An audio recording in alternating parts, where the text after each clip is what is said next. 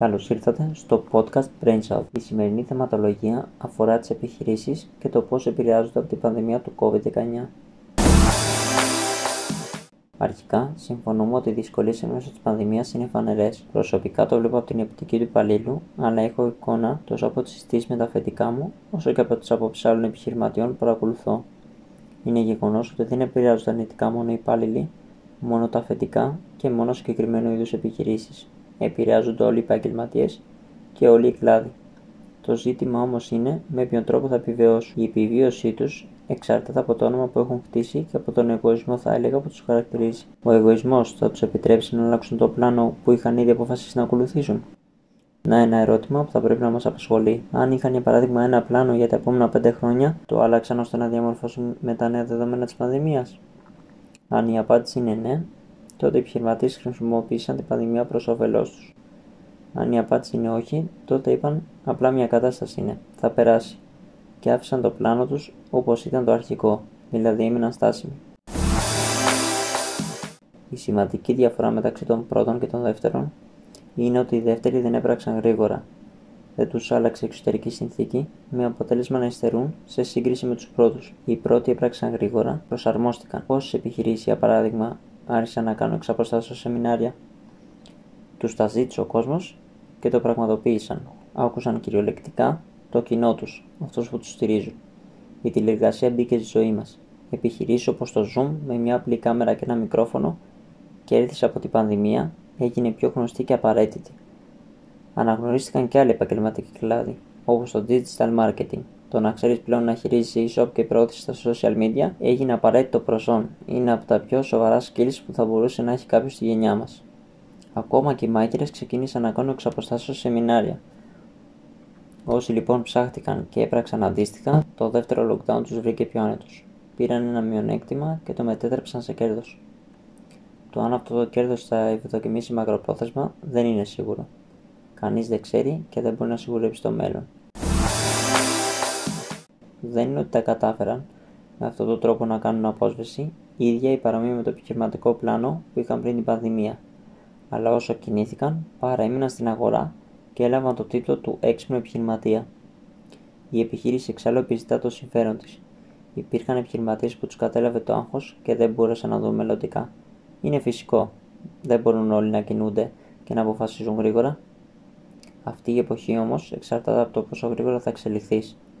Αυτό είναι επιχείρηση. Πρέπει να μάθουν να αλλάζουν το πλάνο τους προσαρμόζοντας τους στην αντίστοιχη κατάσταση ανά πάσα στιγμή. Το ρίσκο παρόλα αυτά παραμένει. Οι επιχειρήσεις που βασίστηκαν στην πανδημία για να κερδίσουν, όπως για παράδειγμα το Takeaway, θα ωφεληθούν όσο διαρκεί το lockdown. Όταν περάσει, θα πρέπει να αλλάξουν τον τρόπο σκέψης τους, να επαναπροσδιορίσουν το πλάνο τους γιατί θα αντιμετωπίσουν για άλλη μια φορά μια μεγάλη αλλαγή. Αυτό πώς θα γίνει όμως, ελέγχοντας το περιβάλλον γύρω τους. Μαθαίνεις να το ελέγχεις, γιατί αν δεν το κάνεις εσύ, θα το κάνει κάποιος άλλος. Και αυτός που θα το κάνει καλύτερα από σένα θα είναι πιο κερδοφόρος. Εταιρείες όπως η Apple ελέγχουν το περιβάλλον τους. Η ίδια δεν κατασκευάζει τηλέφωνα, έπεισε μια άλλη εταιρεία να το κάνει. Αυτό είναι ένα τρανό παράδειγμα για το πώς να ασκήσει έλεγχο και να γίνεις ο καλύτερος στο περιβάλλον σου. Αυτό σημαίνει όταν είσαι η καλύτερη επιχείρηση, είσαι και η τέλεια. Η απάντηση για εμένα είναι όχι. Δεν υπάρχει τέλεια επιχείρηση. Μια επιχείρηση μπορεί να είναι κερδοφόρα για 5 χρόνια, μια άλλη για 2 και μετά να μην είναι. Προσωπικά το πόσο πετυχημένη είναι μια επιχείρηση φαίνεται μετά τα 5 χρόνια λειτουργίας. Όποιος πιστεύει ότι τα κατάφερε γιατί άνοιξε μια καφετέρια ή ένα φούρνο για ένα χρόνο ή για λίγους μήνες έχει λάθος τρόπο σκέψη από την αρχή. Δεν είναι σπάνιο φαινόμενο κάποιος να υποστηρίζει ότι έχει μεγάλη εταιρεία και όταν το ρωτήσεις τι έχει κάνει, πού έχει φανεί χρήσιμη ή πού έχει διακριθεί, δεν έχει απάντηση. Από αυτό κρίνεται όμως από τις ενέργειες της μακροπρόθεσμα. Πρέπει να υπάρχει ένα ιστορικό που να τη βοηθάει και να την υποστηρίζει. Για να γραφτεί μια καλή ιστορία, πρέπει να ακολουθήσουν κάποια βήματα. Ας πούμε ποια είναι αυτά, ένα-ένα. Βήμα πρώτο. Κρατάς το πλάνο που φτιάχνεις.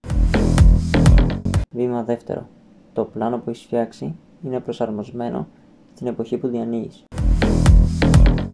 Βήμα τρίτο. Φιλτράρεις πληροφορίες που δέχεσαι. Το να λάβεις πληροφορίες πλέον με τα social media είναι το πιο εύκολο πράγμα. Όλοι θα σου πούνε τι να κάνεις. Αλλά η παράνοια που υπάρχει γύρω από το θέμα της επιχείρησης μπορεί να σε οδηγήσει σε λανθασμένες αποφάσεις πολύ σύντομα χωρίς να το καταλάβεις. Προσοχή. Και βήμα τέταρτο. Μην προσπαθείς να αντικαταστήσεις το ανθρώπινο δυναμικό με τεχνολογικό εξοπλισμό. Αυτό θα το πω άλλη μια φορά. Βήμα τέταρτο. Μην προσπαθείς να αντικαταστήσεις το ανθρώπινο δυναμικό με τεχνολογικό εξοπλισμό. Το να έχεις στους συνεργάτες σε βοηθάει, δημιουργεί ελεύθερο χρόνο. Μπορείς να χρησιμοποιήσεις για να είσαι πιο παραγωγικός και να έχεις μια πλήρη εικόνα της επιχείρησής σου. Γιατί όταν είσαι μόνος σου υπάρχει κίνδυνος να αποτύχεις. Τα προβλήματα είναι για να μοιράζονται και να λύνονται μαζί και όχι μόνος σου. Ο επιχειρηματίας που λέει ότι μπορεί να τα κάνει όλα μόνος του πρέπει να έχει άλλη αντίληψη. Πρέπει να είναι πάνω από τον εργαζόμενο, να του προσφέρει λόγους για να θέλει να συνεργαστεί μαζί του και να αναλαμβάνει τις ευθύνες για ό,τι γίνει. Αυτός ο τύπος επιχειρηματίας είναι δυνατός. Η εκπαίδευση και η πορεία του υπαλλήλου είναι η υποχρέωσή του. Όσον αφορά το τεχνολογικό εξοπλισμό, πάντα χρειάζεται ένα άτομο να το ελέγχει. Το σημαντικό όμως είναι όταν ένα μηχάνημα σε εξυπηρετεί να μην σπαταλά το προπολογισμό για να πάρεις ένα καινούριο. Αυτά τα λεφτά μπορείς να τα χρησιμοποιήσεις για να αλλάξει ένα ανταλλακτικό και ταυτόχρονα να προσφέρεις μια νέα θέση εργασίας. Αυτή η επιλογή θα είναι πιο κερδοφόρα για την επιχείρησή σου από το να πάρεις το τελευταίο τύπου μηχάνημα. Γιατί; Γιατί αν επενδύσει γρήγορα, δεν προλαβαίνεις να κάνεις απόσβεση. Τότε η επιχείρηση αρχίζει και χάνει. Τότε δεν υπάρχει ταμιακή ροή στην επιχείρησή σου.